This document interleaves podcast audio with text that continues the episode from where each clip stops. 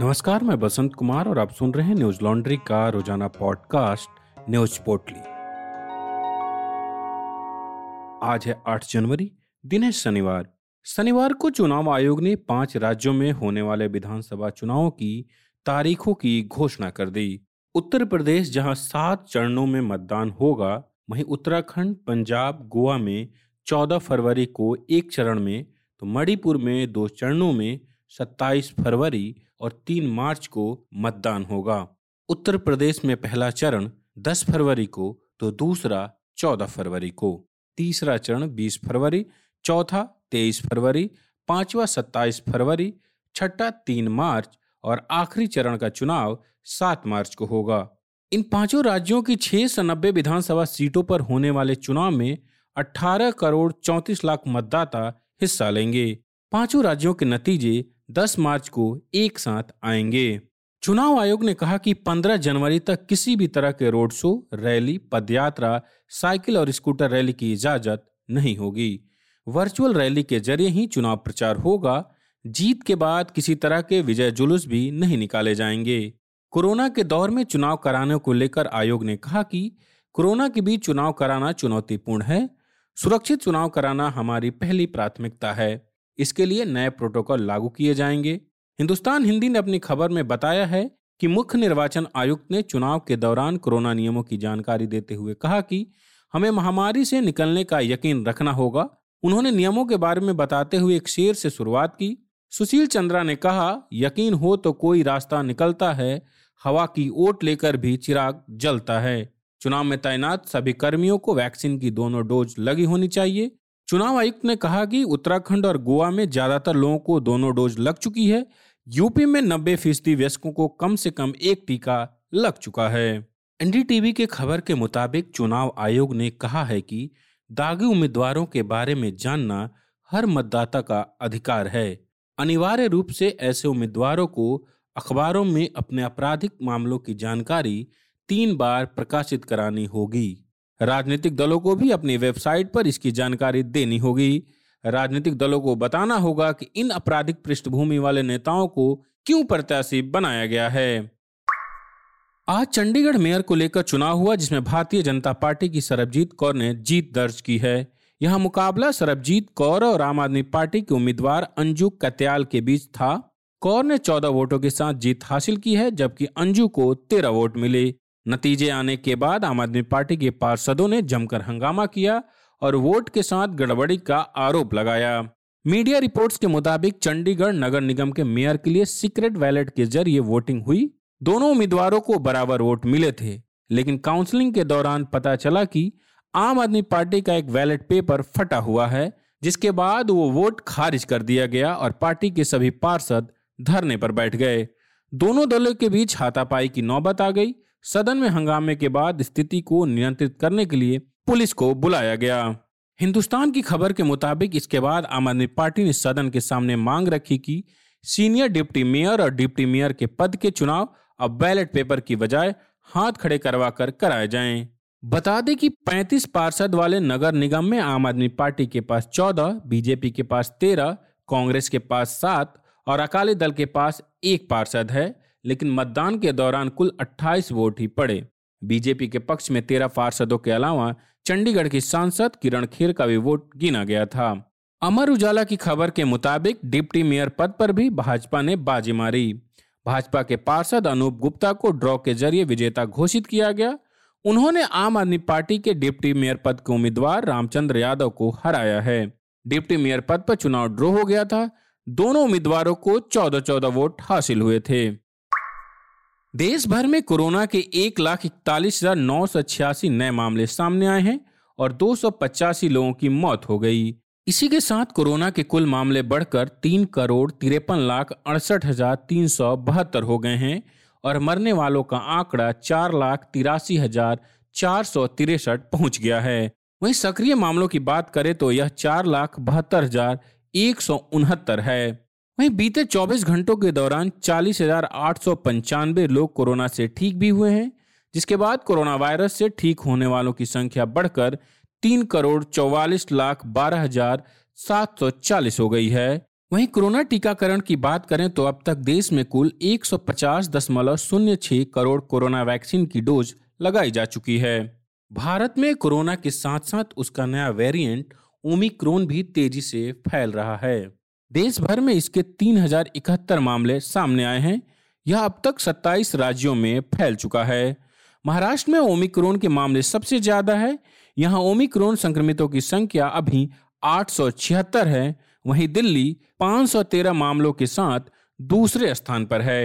Corona के बढ़ते मामलों के बीच स्वास्थ्यकर्मियों के कोरोना पॉजिटिव होने के मामले भी लगातार बढ़ रहे हैं। दिल्ली, पटना समेत देश के सभी बड़े अस्पतालों में डॉक्टर्स और दूसरे कर्मचारियों के इसकी चपेट में आने की खबर लगातार आ रही है।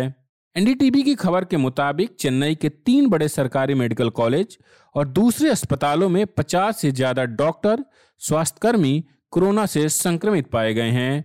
उत्तरी चेन्नई के स्टैनली मेडिकल कॉलेज में ऊटी और पूर्व की यात्रा पर गए कम से कम 30 मेडिकल छात्रों की कोरोना रिपोर्ट पॉजिटिव आई है। इस कॉलेज के 2 पोस्ट ग्रेजुएट डॉक्टर और 7 नर्स सहित 14 स्टाफ सदस्य भी संक्रमित पाए गए हैं।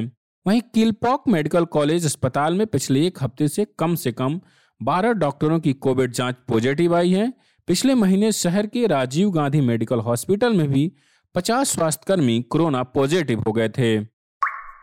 केंद्रीय गृह मंत्रालय ने मदर टेरेसा द्वारा बनाई गई संस्था मिशनरीज ऑफ चैरिटी का एफसीआरए रजिस्ट्रेशन फिर से बहाल कर दिया है। 25 दिसंबर 2021 को गृह मंत्रालय ने मिशनरी ऑफ चैरिटी समेत कई अन्य संस्थाओं के लाइसेंस का नवीनीकरण करने से मना कर दिया था।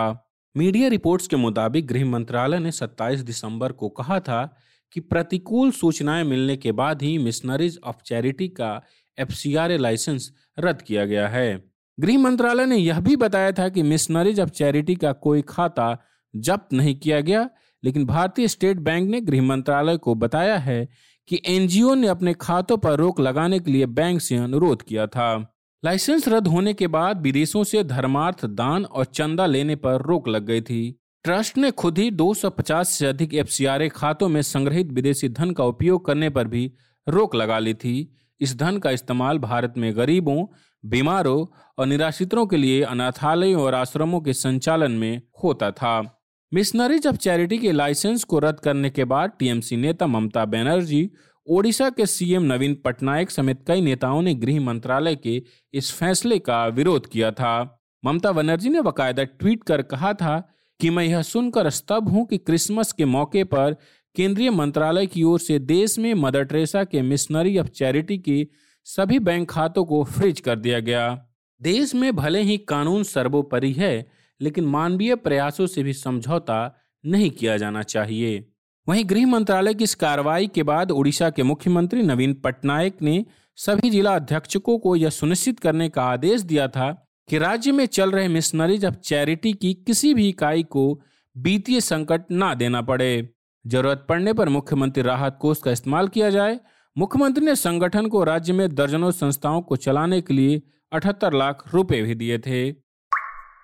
जर्मनी की सरकार ने ग्रीन पार्टी के सांसद स्वेन लेमन को national action plan for sexual and gender diversity का कमिश्नर बनाया है।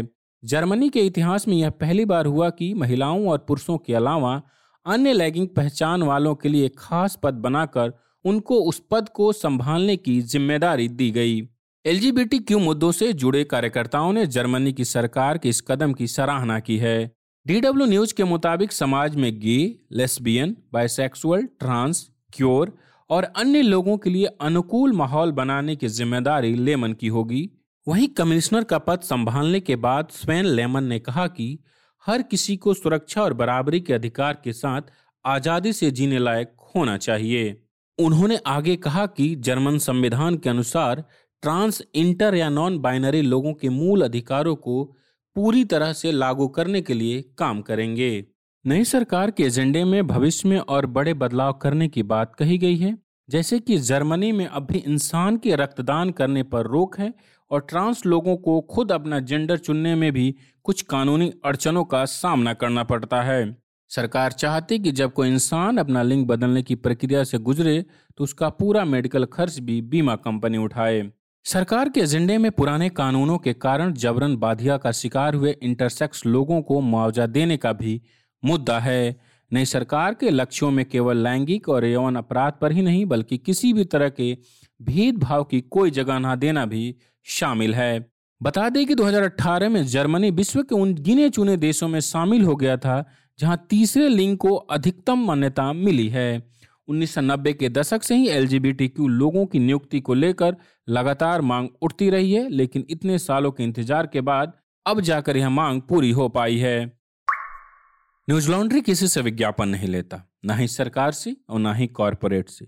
हम आप तक जमीनी हकीकत बिना किसी दबाव के लेकर आते हैं। यह सब आप यानी हमारे सब्सक्राइबर के सहयोग से मुमकिन हो पाता है। अगर आप चाहते हैं कि जमीनी हकीकत और जनता के हित की बात आप तक आती रहे तो न्यूज लॉन्ड्री को सब्सक्राइब करें और गर्व से कहें, मेरे खर्च पर आजाद हैं खबरें। आज बस इतना ही। आपका दिन शुभ हो। नमस्कार। न्यूज लॉन्ड्री के सभी पॉडकास्ट टिचर, iTunes और दूसरे पॉडकास्ट प्लेटफॉर्म पे उपलब्ध हैं। खबरों को विज्ञापन के दबाव से आजाद रखें। न्यूज लॉन्ड्री को सब्सक्राइब करें।